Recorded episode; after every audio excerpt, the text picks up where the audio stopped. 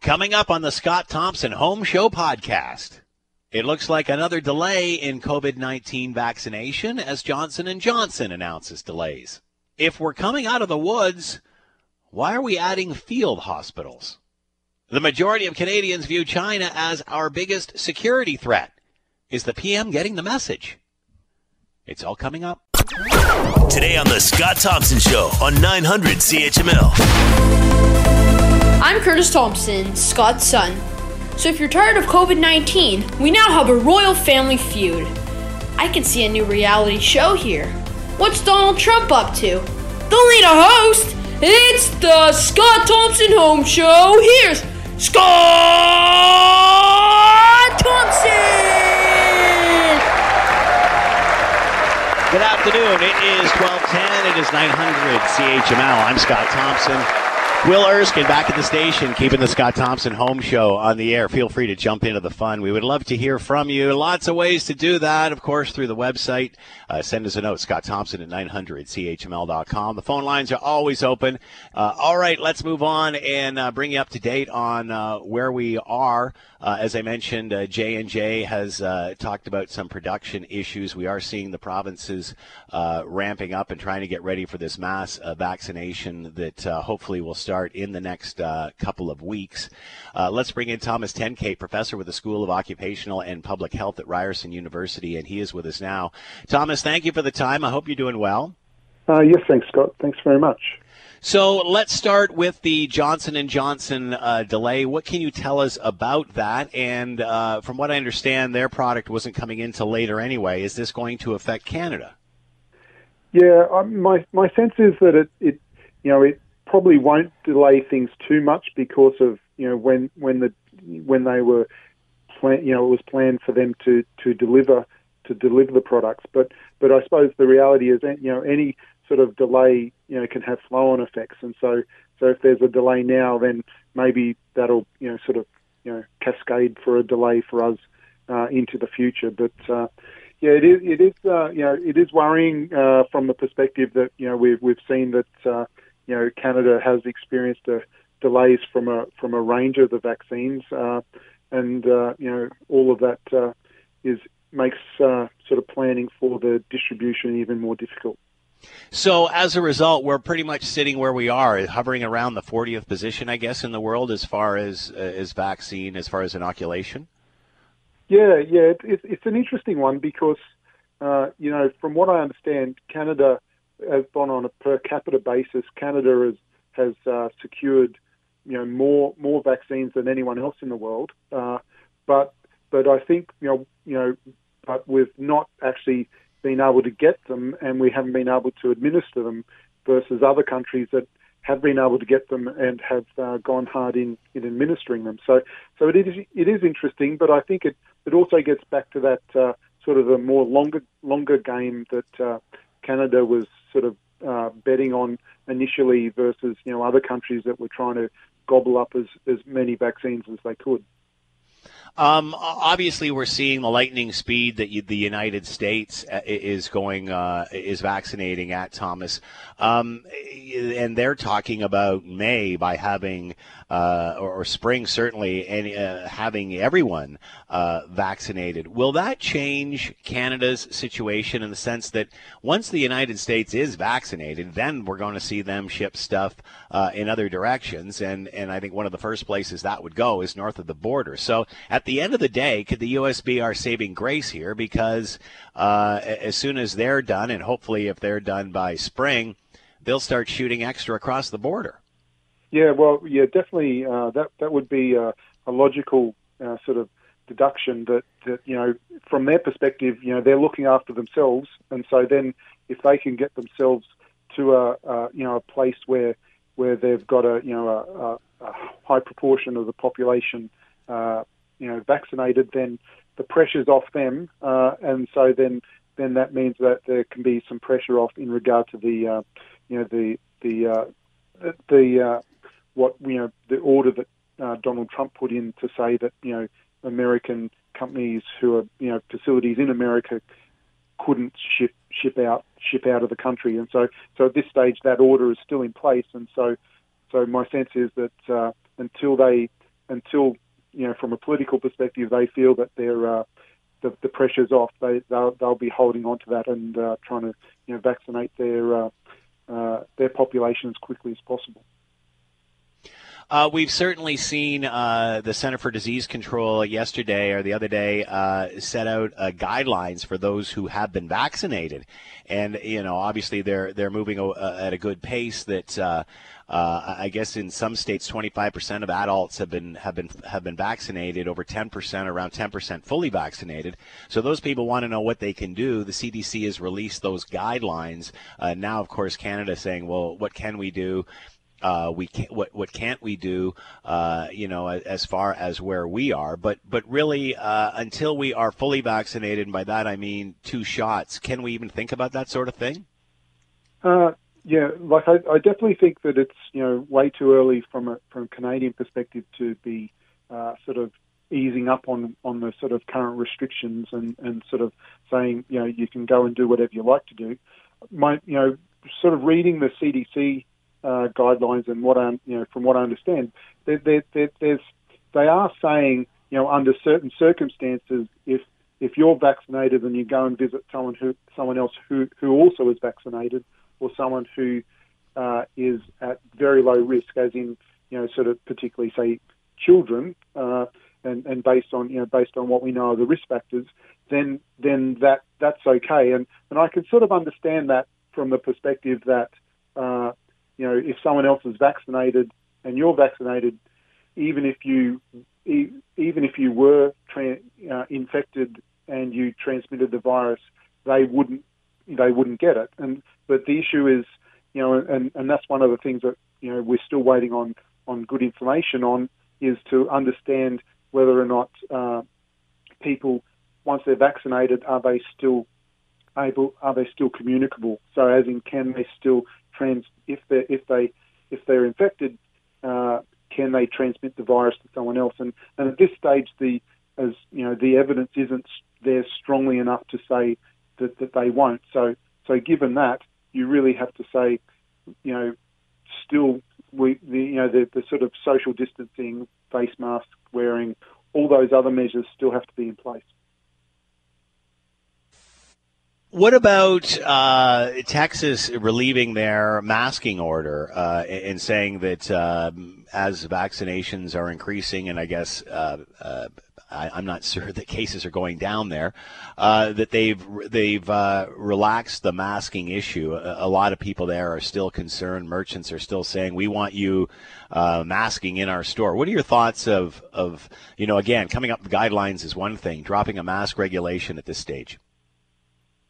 Yeah, yeah, yeah, definitely. Uh, you know, from what I see in, in the US, the you know wearing a mask or not wearing a mask is, you know, there there sort of gets down to sort of uh, you know sort of uh, you know you know uh, constitutional rights that sort of people sort of want to uh, talk about and and and uh, you know and sort of my you know my sense is that you know mask wearing is still you know a, a key thing to do and and and uh, and you know, right at the moment with uh, the the variants, the the range of variants that are really starting to take hold, uh, we actually need to really really be you know double masking uh, now because it's it's really uh, you know it's it's even more important now, particularly in Canada.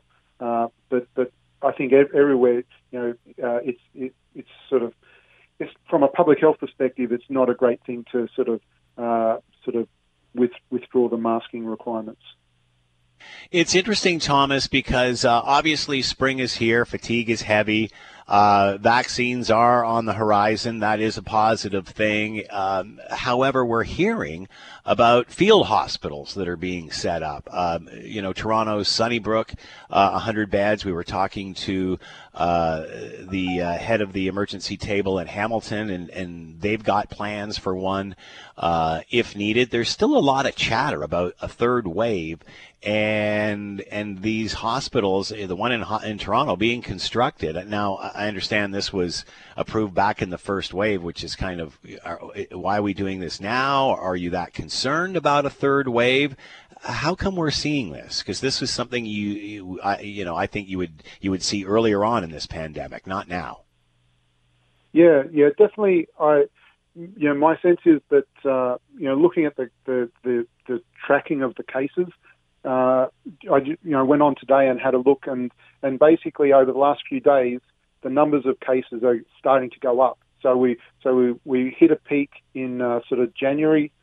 The you know the measures kicked in, and and there was a you know a pretty rapid decrease.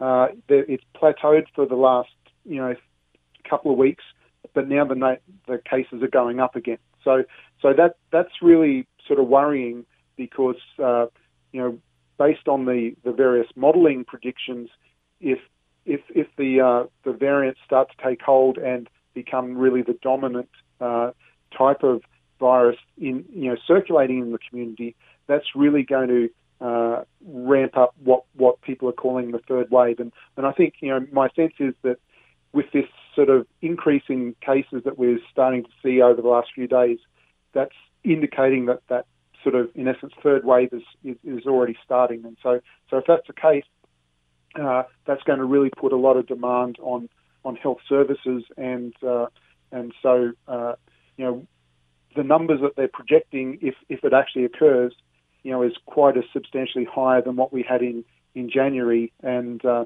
you know, we know that the health system was really, you know, you know, stretched o- to over overstretched in January, and so so definitely they have to be thinking about additional capacity right now because it takes time to, to get that in place. So so I, I think it's personally I think it's a good thing to be looking at you know sort of planning for April for additional in essence surge capacity in in the hospitals. Um, obviously, being prepared uh, is best, but what about these lockdowns lifting in in the hotspot areas, even though it is limited? Yeah, yeah. Like, like you know, personally, I, I, I, I would have preferred that they sort of didn't lift the restrictions because I think, you know, as as you know, it, it, the, the prediction was that the uh, you know, the variants were going to start to to take hold, and I think they said you know across Canada something like 30% or or more of the the new cases are uh, confirmed cases are all you know of the uh, the, the variants and particularly the UK variant and and that you know because they have much higher transmissibility, that it's you know basically this isn't the time to actually lift restrictions. It's the time to actually keep the restrictions as in place as much as possible, and and sort of lower, in essence lowering the restrictions is uh, in, you know encouraging more more uh, contact of people with people outside of their household, and and you know that that combined with what we're seeing with the num with the cases going up is not a good recipe. Uh, it's, it's not a recipe for keeping cases under control anyway. Uh, we've certainly saw the report that came out uh, this week that said uh, how much of an impact these vaccinations had on long-term care and our seniors in homes and such. Uh, now that they are pretty much uh, fully vaccinated or on their way to that, um, so uh, and obviously the the amount of death and and and cases has dropped dramatically uh, in those institutions as a result. Um, if we do find ourselves in a third wave, uh, in many of these situations, you know the the the wave uh, that we're in is is greater than the one that we've just come out of. Would that be the case now, considering we have uh, so many uh, seniors and and well working on seniors outside of long term care, but even those inside long term care uh, vaccinated now? Yeah, yeah. My, my sense is that you know we a lot of the really high risk people uh, have been vaccinated, and so so that means that uh, you know that the uh, the the the serious cases, the potentially you know the life threatening cases, uh, you know may be down a bit, but the but the problem is that if you've got more and more total number of cases, you know that the the chances of of having you know of the system being overwhelmed is, is going to be there. But but definitely we're in a from a from the perspective of having more of the more of the most vulnerable people uh, being immunised, so that so they're at, at less risk of the serious serious impacts, serious outcomes. That that puts us puts us in a much better position, but uh, but without sort of maintaining and holding fast in regard to the restrictions that sort of you know sort of puts us doesn't give us the maybe the advantage that we might have had if we we'd held held held fast on those. Thomas Tenkate has been with us, professor with the School of Occupational and Public Health, Ryerson University, uh, giving you an update on COVID 19 and what the future may hold. Thomas, thank you for the time. Uh, all the best as always, and uh, thank you for the input, and be well. Yeah, uh, thanks very much, Scott. I really appreciate it, and uh, have a great day. Uh, more polling going on, and it's amazing to see how our view of all of this is so fluid and so changing depending upon uh, what is happening. As we, uh, it's certainly been uh, more than a year that COVID 19 has been in Canada. Uh, obviously, the, the number 19 means that it originated in the year 2019, late in that year, uh, December. Um, but that being said, with it being a year and the anniversary, certainly the anniversary around March break of when uh, the lockout started and people were basically told to go home. Uh, most Canadians think a normal life won't return until 2022 or beyond. That's due to a new Ipsos global poll, and um, it, it, seems to be justified in the sense that now Johnson & Johnson is talking about delays. Let's bring in Darrel Bricker, CEO of Ipsos Public Affairs, and with us now. Darrel, thank you for the time. I hope you're well. I'm doing fine, Scott. Thanks. So it's, uh, you know, obviously vaccination is coming in, but it is a, a slow trickle. But uh, Canadians uh, pessimistic about uh, life getting back to normal. And then uh, yesterday, late yesterday, we hear about a, J and J that has been approved in Canada. Uh, delays on the horizon there. your thoughts on how that may impact what your poll is saying? Well, Canadians are kind of at one of those transitional points where they've been uh, burned a bit before on the issue of vaccines, in the sense that they, uh, you know, they were uh, they heard one thing about va- the eminence of vaccines, the, the likelihood that they will have access to them. They didn't necessarily hear the timing; they just heard that, you know, that this was going to become a possibility, and then things went sideways between uh, the December announcement and you know a few weeks ago. Uh, so they feel like they've been um, kind of strung along a little bit, and they're a little bit reluctant uh, to get completely enthusiastic about the availability of vaccines and the likelihood that that's going to lead to them being able to get out of the situation that they're in, which is for most of us locked up. We do hear the prime minister uh, repeating basically the same message over and over again. Uh, they're on the way. They're on the way. Is that starting to frustrate people now? Uh, it was initially, and then uh, what happened was that uh, uh, the, the, there seemed to be some progress that was taking place, and but now the expectations have been raised again. So the question is, what's it going to look like in terms of delivery? And and ultimately, Scott, what people are going to decide this on is not what they're being told; it's but by what they're seeing with their own eyes and they're experiencing in their own arms.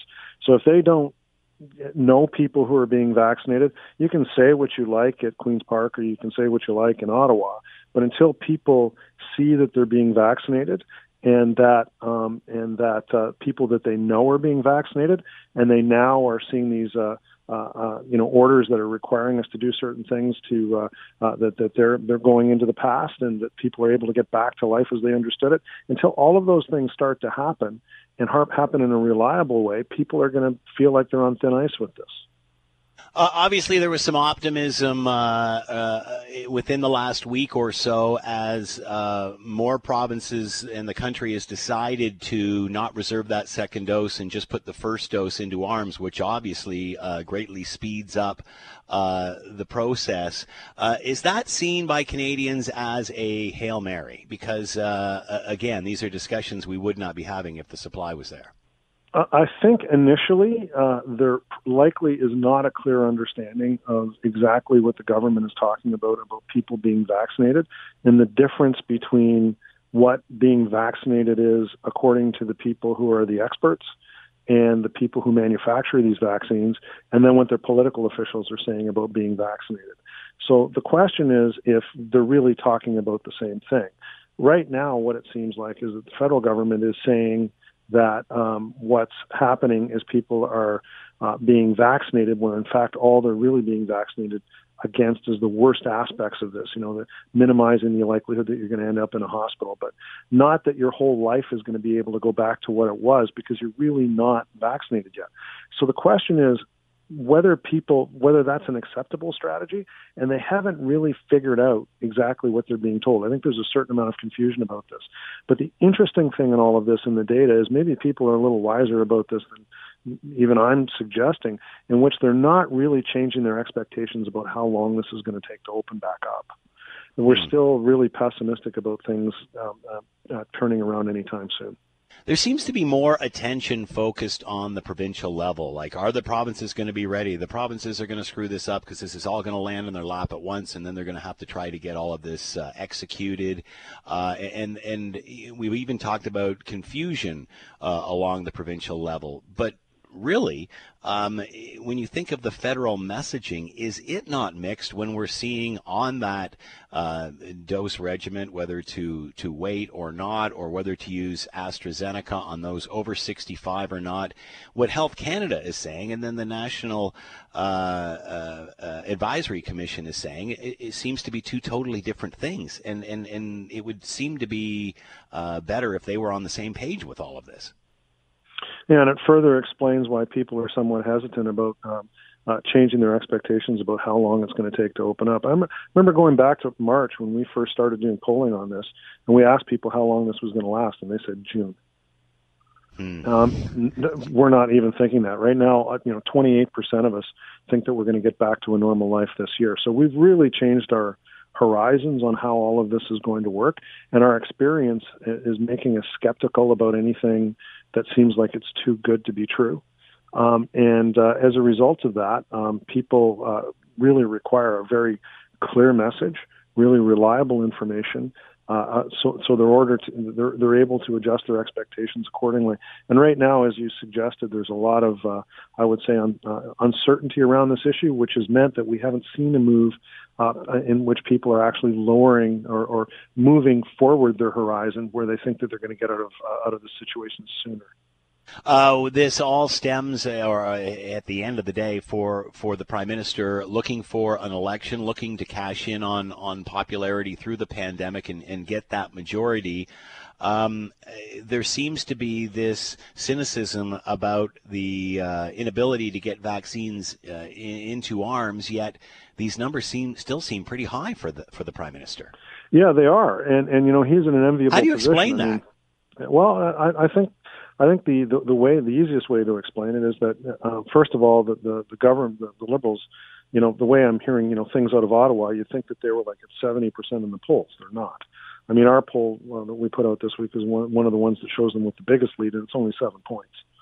So um, you know they haven't broken away from the pack hugely yet, and they're facing uh, um, opposition parties at the moment who are at a tremendous disadvantage. I mean, they, you know, Jagmeet Singh, the leader of the third party, people would know him a little bit better. Obviously, Blanchet, who, by the way, in the province of Quebec, is ahead of uh, of um, of the Liberal Party right now. The BQ is slightly ahead of the Liberal Party. So there's a some you know someone who's got some profile, and then we got Erin O'Toole, who practically nobody knows, and, and we know that even the conservatives know that because they're out there advertising saying, "Hey, this is Erin O'Toole." Uh, so uh, you know they're in a really unique situation in which they face an opposition that's not able to campaign the way it would normally campaign. So I think we're in kind of a bit of an artificial situation right now, uh, and um, the uh, and, and it should hugely advance the advantage the incumbent government, and they haven't pulled away. So it's it's to me, I think it's uh, just like it is with vaccines and people's expectations about what's going to happen, uh, how long we're to we're to be we're to be locked up, and how long our lives are to be uh, curtailed and limited by what we're going through with COVID. I think it's a similar thing uh, with with politics, where we're really not sure. Uh, I think a lot of the numbers that we're seeing right now in terms of government approval at both the federal and the provincial level are really manifesting hope rather than actual satisfaction. Uh, so, uh, still think that the sweet spot for an election is sometime late spring, around Juneish. Well, that's what we're hearing. I mean, you know, uh, uh all, all the people who uh, make a living uh, projecting when we're going to be having election campaigns, and by the way, who don't know anybody anybody else, um, uh, they, they seem to be suggesting that. But uh, you know, it's it's not as easy as just saying, "Hey, we're going to have an election campaign." One has to be manufactured because uh, you know, the government calling an election at this stage of the game would actually be breaking the Canada Elections Act. So they've got to they've got to um, you know justify what they're doing, or they have to get the opposition parties to defeat them on the budget or some other vote of uh, of non confidence. And both parties have said that they weren't going to do it. The two major parties have said they're going to, they don't want to do it, and they only need one party of the major parties uh, to be on side with their budget and vote for their budget in order for us not to, to trigger an election. So how that's all going to be manu- manufactured is uh, is another challenge. So you know, there's a lot to happen between now and June in order for all those things to take place. And the government pushing pushing back its budget further into April, uh, it does not suggest anything sooner. Uh, it suggests something maybe a little bit later. Uh, that was my next point. Uh, obviously, the budget uh, now. No, no, no, no. The the budget uh, obviously now pushing back into April. Many are complaining this is the longest time that uh, that we've ever gone without a budget in a situation uh, like this. Um, how how much of a trigger is this budget? Because if the Liberals want an election, they'll put something in there that will trigger trigger it. obviously, as you mentioned, the opposition has no interest in that at this point, but but how much of a of a trigger is that budget? Do you think? Well, the two most difficult words to hear in politics in a situation like this are "me too." Yeah. So as long as the the opposition f- can find a way to say "me too," uh, then they're in control of where this goes. So the government can put all sorts of things into the budget to try and trigger an election, but that doesn't necessarily mean that the uh, that the uh, the opposition parties are going to you know, pull up the rope and play tug of war. I mean, they, they they may just say me too. I mean, if you're the conservative party, you could say, you know what, this is a really bad idea. Normally, I wouldn't vote for this. But we're in a pandemic, special situation. By the way, when we do have an election, you can absolutely guarantee that we'll campaign against this, and if we win, we'll get rid of it. But we're going to vote for the budget today. Uh, we have talked about this. We have talked about this many, many times. Um, the longer this goes, the more difficult it is for the prime minister. And if this was to be over now, if all of a sudden, uh, say, Biden opens up the doors and said, "We're vaccinated, you can have the rest of ours," and this happens, uh, you know, by say June, July, uh, is that enough to make people forget what's happened January, February, March? Well, January, February, March, which year? Yeah, uh, they're all blending I mean, into one now. Uh, that's the thing. I mean, what you know, I, I wrote for Global News. You know, what you're marking today was something I talked about, you know, and, and everybody knew, I guess, you know, a couple of months ago. We we we now move from talking about the weeks that we lost, from the months that we lost, to the yeah. year that we've lost. Yeah, yeah. We were talking and about that just last night. Yeah. Year, and you know, just like that old joke that when somebody in the U.S. government once said, you know, a billion dollars here, a billion dollars there. Pretty soon, you're talking about real money. It's the same thing with time. Um, you know, when you take a year out of someone's life, that is a significant, understandable loss. You know, we were just talking about that about that very topic around the dinner table last night, and some friends of ours that are uh, older in age and want to travel, and, and that's what they were going to be doing the last couple of years, and this has all sort of been stopped for them. Uh, you know, whereas we as a family complaining because my uh, daughter didn't get a high school graduation, and it doesn't look like that was last year. My uh, son going out of grade eight will get one this year. So again, how significant is that one year point? Like, oh my God, we're going in for another round of this. Well, really significant. And, and so the question is, do you thank the person who led you through that? Well, you know, back in the end of World War II, Winston Churchill was defeated two months after the end of the war. I mean, so you know, these things can transpire in funny ways. And I know I'm hearing a lot of stuff out of Ottawa these days about you know this being a slam dunk or whatever. I, I, I the last one was supposed to be a bit of a slam dunk. Yeah. And you know the, the conservatives ended up winning the popular vote with the weakest leader that they've fielded since uh, you know since uh, Kim Campbell. Um, so you know you, you never really know what's going to happen, and and the part of this Scott that I that I think is going to be really interesting is how people feel when they come out of it. Yeah. Is it gratitude or is it relief? If it's gratitude, that would be one set of political implications. If it's relief, it might be another set. And and to add to that, Darrel, what is the plan moving forward? Now that we're out, what do we do now? What's the what's the path we take? And you know, one of the things that we've seen over the space of the last year is that what the um, uh, the, the COVID crisis has done, the pandemic has done, has exposed a lot of the really vulnerability, the, the serious vulnerabilities in Canadian society yeah. and the inequalities that exist, for example, and the issues that you know we've papered over with rhetoric and other things that became very, very real. and amplified as a result of what we went through. So the question is, who's got the best plan for that? And not to mention, you know, our, our national debt is uh, totally out of control. And even when you go out on surveys and you ask people, are you worried about the deficit? We haven't suspended our, our belief that deficits are a bad thing in this country. You can't tell people for two generations they are bad things for all of a sudden they're going to change their view of that. Um, this is something, by the way, the federal government is is on in terms of interpreting public opinion. I think is missing the boat on. They still think deficits are bad things. In emergencies, you know, okay, but you know, this is these are issues that people are going to be confronting. The government's going to be confronting. People are going to be looking for a plan, but not just from the government. This is the opportunity for the opposition parties to come forward with something really appealing, novel, important, different, and we really haven't seen anything from them. No one is going to want to have to pay this bill, but it's inevitable. Um, whoever wins the next election, they've got a tall order ahead of them. Yeah, they will be uh, the proverbial dog that caught the car. Yeah. You know, you, you chase that car, you catch it by the wheel, then what do you do with it? Absolutely. It's, it's going to be a tough one.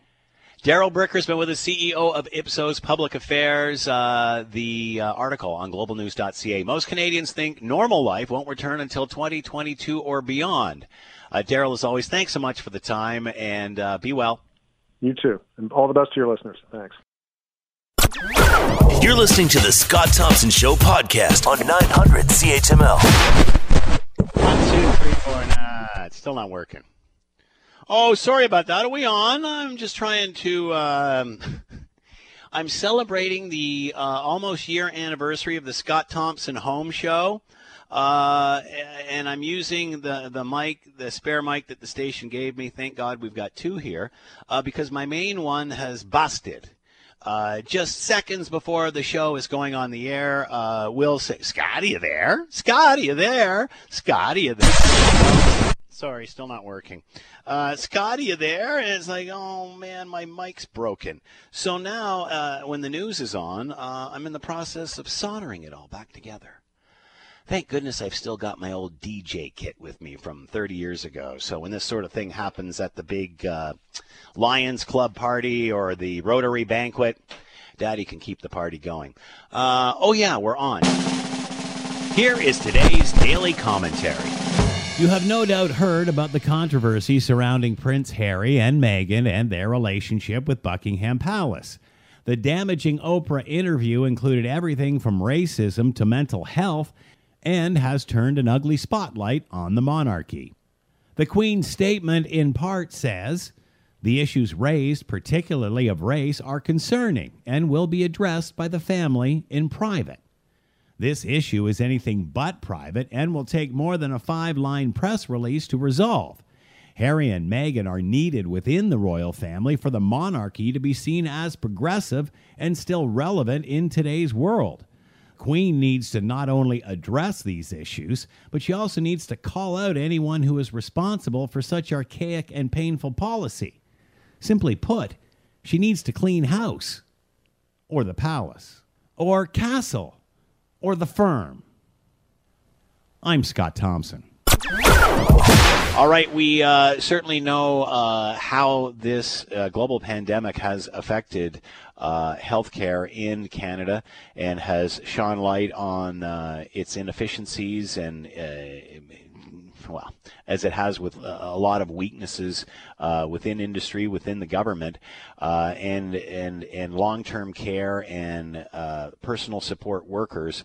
Uh, certainly, we know the story there. And as this uh, ravaged uh, the long-term care homes in the first wave, it was just burning out PSWs like we couldn't believe. And the the word went out that we need more of these great people on the front lines to help us. And as a result, a uh, accelerated PSW training program uh, has been developed to try to get more and more people into uh, this field. Let's bring in Wendy Lawson, Dean of Health Sciences and Community Services at Mohawk College, and is with us now. Wendy, thank you for the time. I hope you're doing well.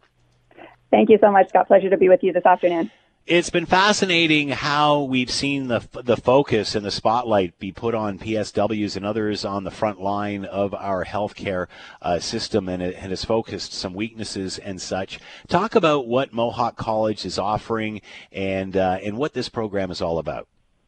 Sure, it'd be my absolute pleasure. Um, Mohawk College is really proud to announce that we are now accepting applications to our new PSW intensive program as a participant in the province's initiative to accelerate capacity building in the healthcare and community care sector.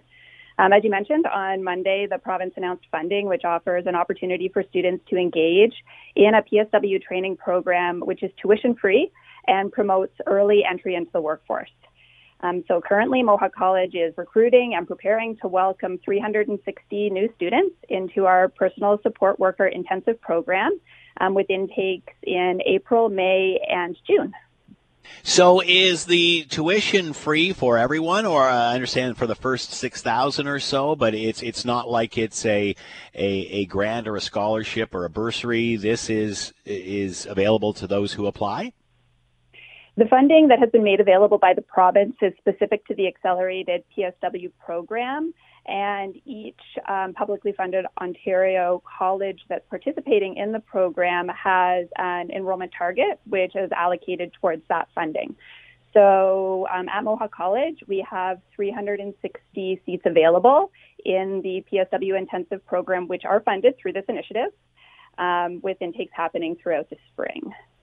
So, what is? Though, sorry, sorry. Uh, go ahead. I should mention, in addition, the funding initiative also offers tuition assistance to um, improv PSW students who started their PSW programs in January, which is which is great um, recognition of all the hard work and dedication that those, those learners are showing. Now, would this program be similar to other PSW programs prior to the pandemic, or has this been designed specifically to to obviously accelerate the, the situation? I think one of the really important points about the PSW intensive um, and accelerated initiative is that it does culminate into an Ontario college certificate as a personal support worker. So the vocational learning outcomes um, mm. are the same as in personal support worker programs, which we've seen um, in our two semester delivery model. Uh, the the packaging of the program, the delivery of the program has been designed to be accelerated in nature and to offer additional flexibility and accessibility um, to promote choice and access uh, for learners in a variety of different life situations who are seeking a, a career in healthcare. So, if you're signing up for this, would you want to continue on with your PSW course after this? It, seems this is designed to get people started. Uh, do, do you need to keep going in order to to uh, get a diploma, be certified, what have you? Nope. All of the vocational learning outcomes that are the requirements of the PSW certificate are incorporated into this program. It's in an intensive model. Right. So, um, participating in this program does result in a full PSW certificate at graduation. Wow, what a great idea! So, uh, what's the been, the response been like for this? Well, it's been really exciting. Um, we've heard such positive responses from the community and from a variety of stakeholders. Um, we have deep, um, strong partnerships in the community with employers in community care, um, long term care, and home care, um, and across the sector. And certainly, we have partnered with them previously to meet their needs in recruitment. Um, but this is an opportunity to really bridge.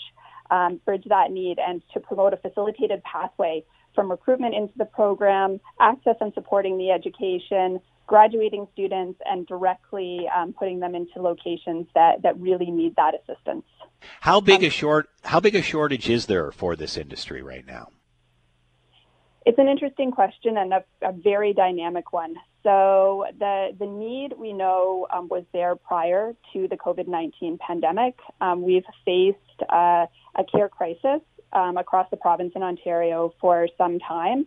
Certainly, um, COVID 19 has exacerbated that situation. Um, I think that without you know speculating on the need, which is extremely dynamic, I think it, it might be worthwhile to talk a little bit about the scope of the initiative. So just to provide um, some sense of the impact this could have on Hamilton specifically, in the last two semesters that we have welcomed PSW students into our program at Mohawk College, it has been in the order of between 75 and 100 learners per semester. So we saw 96 PSW students enter semester one in the fall, uh, 76 in the winter of this year. So to think of engaging 360 additional PSW students and graduating them between um, September and November, that really is going to have a significant impact on our community locally in their recruitment efforts. Boy, that's good news. Um, what about the challenge of this job? Because obviously, this pandemic has pointed out how difficult this is. Uh, many PSWs uh, jobs in more than one place in order uh, to get a you know a full week of employment and stuff. Uh, a lot suffering from burnout.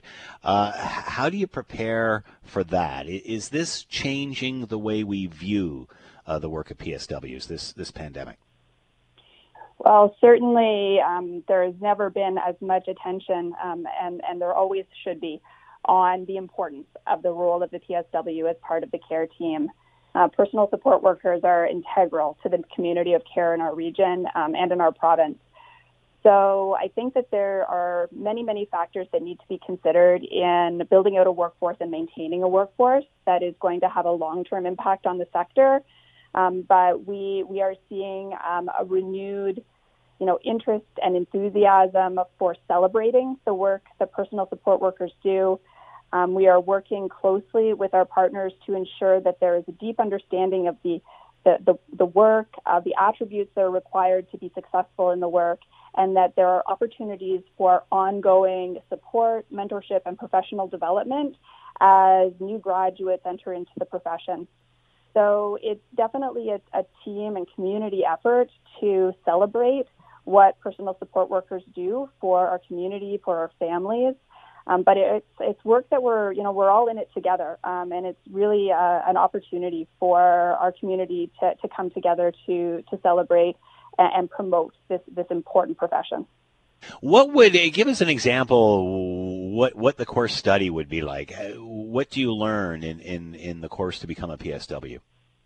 Certainly. Um, the, the program of studies at Mohawk College in our personal support worker intensive program is divided into two semesters. The first um, 11 weeks are theoretical and um, simulated skill development in labs and simulations. The program itself is designed to be flexible, so the theoretical components are largely virtual and asynchronous, um, providing a lot of flexibility. Um, providing theoretical knowledge on foundational care skills, communication skills, um, the uh, opportunities to uh, work with families and clients and other members of the healthcare team, to assist persons in all aspects of care related to activities of daily living, um, which includes things like feeding, lifts and transfers, bathing, um, skin care, oral hygiene, um, and, and, also really important related tasks associated with um, documentation, safety, and companionship. So it's, it really is a, an important role. Um, following the, the didactic portions of the course, uh, the program also includes a paid work placement, which allows learners to apply some of the information that they learned in face-to-face and virtual classes um, in a work environment in one of our partners' um, long-term care homes or community agencies. Um, this paid placement is 300 hours, um, and that provides that opportunity for learners to work with other PSWs, with, with clients and patients in real scenarios to, to really start to apply those skills and develop that experience.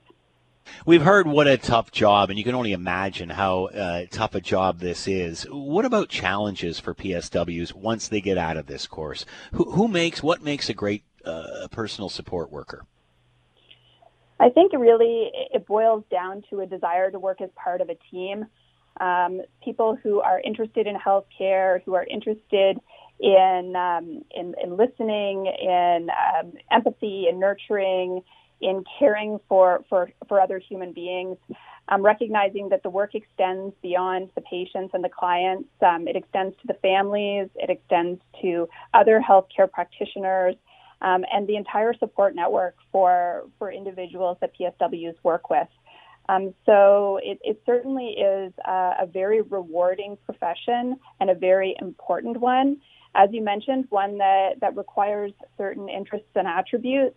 um, around care and communication um, and empathy for uh, for the clients. If you want to find out more, where can we go? Where where do we start? Fantastic. Well, we are accepting applications currently, um, and there is information available on how to apply through the OCAS system on our website at Mohawk College. Um, just need to search out the Personal Support Worker Intensive Program. Um, and uh, like I said, we are super excited to um, support new learners and new frontline healthcare professionals um, through this journey. A wonderful opportunity for community, a wonderful opportunity for employment, um, and certainly a wonderful opportunity for the healthcare sector. So, encouraging anyone who is interested in this exciting career um, to visit our website or give us a call. And applications are currently available through OCAS. Wow, what a great idea! And if you're ever thinking about uh, getting into the the world of a personal support worker, this is certainly the time. And my goodness, the opportunities are, are endless. It seems at this point. Wendy Lawson with us, Dean of Health Sciences and Community Services at Mohawk College, talking about their accelerated PSW training program. Applications are now being accepted at Mohawk College if you want to venture into this career. Wendy, thanks so much for the time and insight. Be well. So I know we were all quite optimistic earlier on in the show when my microphone broke, like literally 30 seconds before we went on the air and had to do a fast switcheroonie. And then, you know, I started playing with it uh, when the newscasts were on and thought, you know, I, I know a little bit about this. I can rewire this puppy. I have a soldering iron. I can fix this and was trying doing the uh, I was trying I had the soldering iron right here on my desk uh, my studio. Uh, well, the uh, news conference was on, and I thought I had had success, but now no, I ended up. Uh, I, I there's three wires. I got one resoldered, but then another one came off. So, yeah. Thank you very much. The one-armed golf clap. So uh, now, what Daddy thought he uh, could do on his own, he now has to call on the great help of the engineers back at the station to just simply give me a new one, please.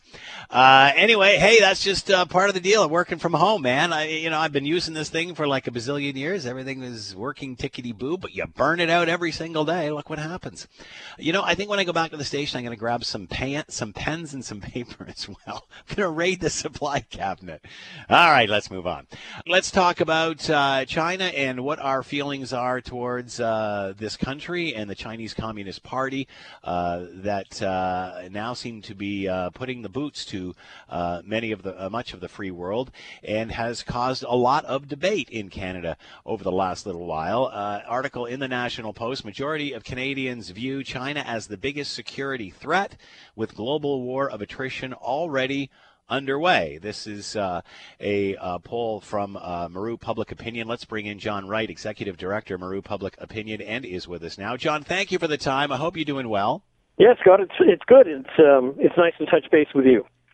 So let's talk about the data itself. What does this uh, what does this latest uh, poll tell you?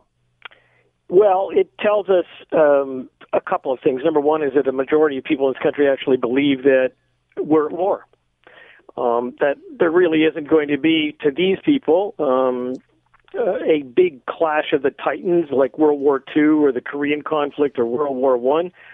That in fact it's going to be much more stealth-like, and that what we're witnessing around the world in terms of cyber attacks, attacks on satellites, and a series of other things that, you know, just go be- below the radar. In fact, amounts to war, especially if you are having state-sponsored terrorism that way. Uh, number two is that when we ask people um, to identify what threats various countries are to Canada, um, because you and I know that you know they are doing everything from cyber attacks on governments um, and businesses, influencing elections or promoting disinformation, like flexing that economic and military muscle. We had China at the top at 52% as a high security risk. Russia followed at 42, North Korea at 39, Iran at 33, and Saudi Arabia at 24. So this poll was done for what is called the Conference of Defense Associations. They have run an annual Ottawa conference on this area of defense for 89 years. It's attended by some of the top military and political people from around the globe. It started today. And this was a really big framing, I think, of what they were going to be talking about over the next few days. Uh, one thing we want to make uh, perfectly clear because we are hearing uh, in various polls that there is more prejudice, more attacks on uh, Chinese Canadians as a result of this. And we want to stress this is not about uh, Chinese Canadians. This is about the Chinese Communist Party and the influence it has over those people, including here in Canada, still uh, as they are on our soil. And as this problem gets worse, John, it gets more and more difficult for Chinese Canadians. Doesn't it? It does. So let's set aside the pandemic for a moment, which was badly labeled um, with terrible consequences by uh, former President Trump and his regime, um, and that there are many who are suffered needlessly from persecution because of that. Uh, I can say that I have been to China. I've been to Hong Kong. I have seen in my own eyes, you know, not the protests per se, but two different countries. And what I think is important for Canadians to realize is that with the takeover of Hong Kong by the Chinese, um, and even within the last month, there have been many of those who protested previously with um, the Chinese government coming down hard on the pro democracy movement in Hong Kong that existed before um, that in fact every every every person that was standing for election, in fact, has been arrested since. I, I mean, it's a totalitarian regime and how it is seen, and what's more sinister about it is the fact that they have reached out and said, if you are a Chinese citizen, a student who may be living in Canada, um, then you better watch what you say because your family may be affected back here in China itself. So it, it is a difficult situation for Chinese Canadians. They they they run the risk of putting family and others, you know, in harm's way potentially if they open their mouths here and even protest what's going on there. So, yeah, it's a double-edged sword this year for many who are Chinese um, origin in our country. One, the label of the pandemic, and secondly, not being able to speak up from a democratic country like ours to what's going on back home or in places close to it. It's amazing how much control the Chinese Communist Party can have over Chinese Canadians here in Canada. Um, and we've had guests on the show who are who are trying to stick up for those in Hong Kong or or uh, the Uyghurs in China, and they're telling stories of being harassed over here and family members just disappearing back in China. Well, and this is really the definition of um, almost a clandestine war that's been going on, not only with Chinese people who are here, because it's making attacks on them in, in that kind of a state, but also the perpetuation of attacks on other government areas. We hear about it. It's not as if Canadians have been living in a vacuum. Um, they've heard about the cyber attacks. They've, they've witnessed what's going on, and whether it's related to the two Michaels who are are in prison in China that we've been trying to get out, and whether or not it's linked to um, you know, Canadians honoring the the um, treaty with the United States, where it is holding uh, an executive of uh, Huawei in a you know going through a legal process out in in British Columbia. I mean, nowadays uh, we we aren't living in an era where China is seen as a beneficial member of the global order. It is seen as a group of of, of individuals who are managing a, a country and flexing its military, political, and public uh, muscles whenever it decides to do so, and mainly because it can. So, you know, I think that this is really the, only other thing that we've witnessed is how it retaliates. And if you go to Australia right now, they they will tell you that raising um, a complaint against the Chinese being in that Pacific waterway uh, has led to them being uh, persecuted by the government by being shut off a lot of their imports and a series of other things. So, yeah, it's flexing its muscles wherever it wants to. Uh, you've used the phrase uh, global war attrition, all, uh, uh, with a global war of attrition already underway. Many have said uh, on this show that uh, China is winning World War III without ever firing a shot. What do you mean by global war of attrition already underway? I think the best phrase that Canadians relate to is a death by a thousand cuts. it's not a one thrust and you're done. It's it, it literally is a bit by bit every single day. And I think it's fair to say that both Russia and China, in an international context, have um, provided state-sponsored attacks on um, individual governments and on businesses in terms of intellectual um, property around the world. I, I, you know, you you could just Google the two countries' names and um, and cyber attack, and you will see, you know, things are happening all over the world. So I think the critical issue is when is war an actual war? Does it have to be done in a field of battle, or is it simply, you know, when you are exercising almost military grade intelligence gathering um, and the disruption of another country's um, way of life or the importance of their government influencing election campaigns, um, stealing things from them, um, shutting down sites. I mean, it's not a weapon that would have been considered before 2007 when we all got our first hands on an Apple iPhone. It's not been that long, but it is weaponized today, and it's used by state sponsored attacks on other countries. I think the majority of Canadians really believe that we are already involved in a conflict, which is the death of a thousand cuts that you know is a global war. I, I would also say, though, that there's roughly three in ten who believe that there is not a current, nor is there likely to be a global war. That these tensions will keep everybody in check, but only 16% of the entire population believes that we're going to go back to the old way of fighting wars, and that is that we're ending up in a military conflict that's going to be like the crash of a cymbal. So I think Canadians, uh, as well as other people, are defining war differently today than they would have done even 20 years ago. Obviously, uh, this Maru poll saying that uh, Canadians view China as the biggest threat.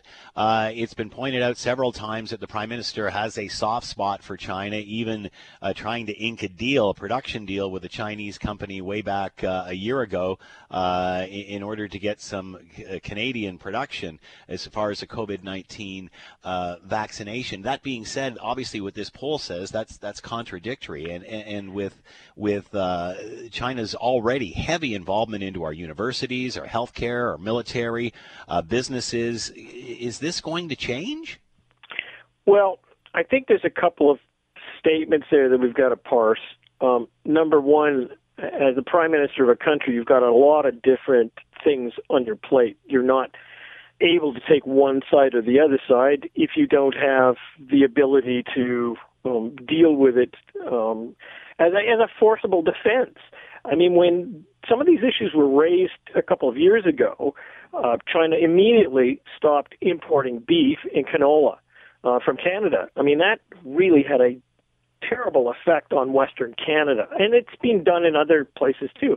I don't think that there's a country on the planet of this earth at the moment who doesn't know that the Chinese are certainly a force to be reckoned with. And if you look into Africa and into parts of South America, what the Chinese have done is go in and say, look, if you want to have a new Panama Canal, we'll we'll pay for the whole thing to be done. But you know, when it's over with, we'll own the rights to it, and you can join our Silk Highway that will help yeah. you get from the next area. So I think the prime minister's in a tough spot, but I think what this poll shows is that there's a reservoir of support um, that that understands firmly um, the predicament that he's in. How do we become less dependent on China and more self-sufficient? Well, there's certain things we're going to we're always going to be ordering from China. Yeah. I, I don't know because if it comes down to a cost factor, um, then much of what we buy today uh, whether manufactured in pieces over in China and shipped to us or online. I mean, it's a cost it's a cost issue. I think what it says, however, is that we just have to be vigilant. Each individual Canadian, um, whether they are buying something and they can find the source of where it's coming from, has to make a judgment whether or not it can be produced in our own country or in some other place.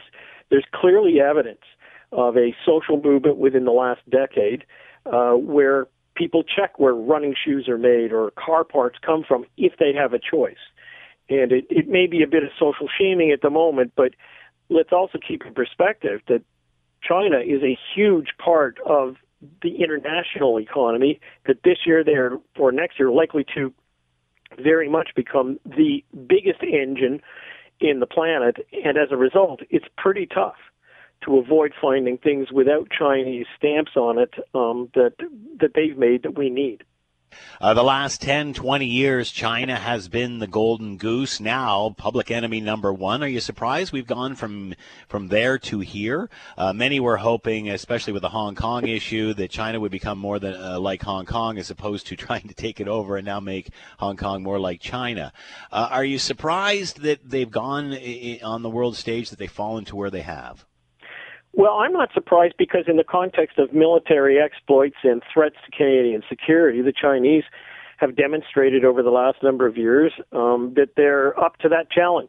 And secondly, because we've had an intimate relationship with them as a result of the two Michaels who are still in prison, and uh, us, you know, dealing with it here in British Columbia and through our own court system, with the Huawei executive. I mean, it's it's been pretty much front page. We we all understand that there can be threats. I think that Beijing is going to try and um, alleviate some of that perception when the Olympics get gets to China. Um, but even there, you know, you you may be able to put on a good show for a few weeks, but it's not going to take away what really needs to be done, and that is um, for diplomacy to work around the world as opposed to simply muscling in on things and threatening other countries. So I'm not surprised that Canadians have it this way, but I think that Canadians are also recognizing that if you're going to deal with China, you better deal with them with soft gloves because the retaliation um, can be very significant, and you want to work with them somehow as opposed to simply and strikingly in their face against them. That's that's not the way of the world nowadays. John Wright has been with us, Executive Vice President of Maru Public Opinion. Uh, the article in the National Post majority of Canadians view China as biggest security threat with global war of attrition already underway. John, thanks for the time and insight. Much appreciated. Be well. My pleasure. Thanks so much, Scott. The Scott Thompson Show, weekdays from noon to 3 on 900 CHML. This is the Scott Thompson Podcast, available on Apple Podcast and Google Podcast or wherever you get yours. And don't forget to subscribe, rate, and review so you don't miss a thing. I'm Scott Thompson, and thanks for listening.